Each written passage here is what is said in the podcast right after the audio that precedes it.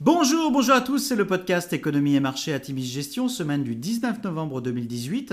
Petit avertissement, les performances passées ne préjugent pas les performances futures. Bien lire les documents de référence avant d'investir. Et puis nous allons citer un certain nombre d'entreprises. Il s'agit juste d'une illustration de notre propos et non d'une invitation à l'achat. Alors cette semaine, je suis avec Amina Touibia. Bonjour Amina. Bonjour Stéphane, bonjour à tous. Et avec Vincent Ferry. Bonjour Vincent. Bonjour Stéphane, bonjour à tous. Alors cette semaine, nous avons titré « Désillusion ». C'est vrai que c'est une nouvelle semaine houleuse sur les marchés. L'annonce de la baisse de la production de pétrole saoudien n'aura pas suffi à enrayer la baisse du baril. Le W T I perd ainsi cinq virgule six pour cent sur la semaine et passe sous les cinquante-sept dollars le baril. Le vice-président de la Fed ayant considéré que la position de l'institution se rapprochait du neutre, des doutes sur une hausse des taux en décembre auront contribué à un repli du dollar et un assouplissement du dix ans U S qui termine la semaine à trois virgule zéro sept pour cent. En Europe, Union européenne et Royaume-Uni se sont entendus sur un projet d'accord sur le Brexit.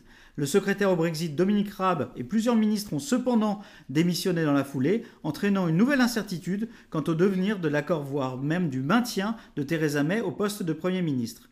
En Italie, Luigi Di Maio, ministre du Développement économique, a déclaré que le budget italien ne change pas malgré le rejet de Bruxelles. La négociation reste donc dans l'impasse.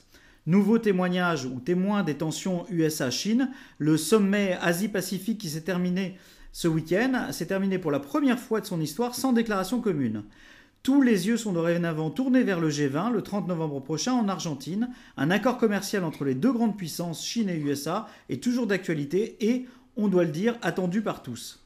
Sur la semaine, le C A C quarante perd un virgule six pour cent, le S P cinq cents perd un virgule six pour cent et le Nasdaq se replie de deux virgule deux pour cent.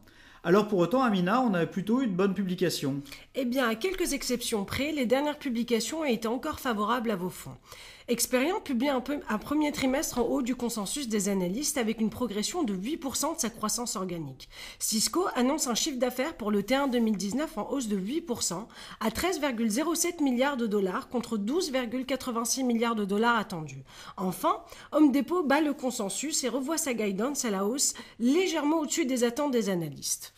De son côté, Tencent sera un revenu en ligne avec le consensus, tandis que les bénéfices dépassent les attentes à vingt-trois virgule trois milliards de yuan contre dix-neuf virgule trois anticipés. Tencent annonce aussi la sortie de dix jeux sur le trimestre et la validation de quinze autres jeux. Cette nouvelle est le signe annonciateur de la fin du blocus infligé par le Parti communiste chinois. Tandis que Canada Goose continue sur la même dynamique avec une croissance des ventes comparable à trente-trois virgule sept pour cent à deux cent trente virgule trois millions de dollars, les ventes en direct sont en croissance, elles, de cent cinquante pour cent à cinquante virgule quatre millions de dollars. Nvidia est la grosse déception de la semaine. Le leader de la carte graphique publie un résultat net en ligne avec les attentes, tandis que le, nouveau, le revenu affiché est, so, est de soixante millions de dollars sous les attentes à trois virgule dix-huit milliards de dollars. L'entreprise abaisse surtout nettement ses prévisions. Alors en conclusion, alors que la croissance de l'économie mondiale ralentit, les quatre inconnus majeurs que nous décrivons régulièrement dans ce podcast restent inchangés. Accord commercial sino-américain, Brexit, accord entre l'Italie et l'Union européenne sur le budget italien et impact de la hausse des taux U S. Seul le premier point pourrait avancer fin novembre, mais nous ne doutons pas d'un certain chaos d'ici là, eu égard à la communication assez chaotique de l'administration Trump. Deux points peuvent rassurer les investisseurs dans les prochains mois. La baisse du prix du pétrole doit contribuer à réduire la facture énergétique des entreprises et des ménages. Et une inflation plus mesurée que prévue peut amener la Fed à une politique moins restrictive. Nous maintenons toutefois un biais prudent dans nos fonds d'allocation et accroissons nos positions défensives dans nos portefeuilles. Voilà, nous souhaitons une excellente semaine à tous. À très bientôt. À très bientôt.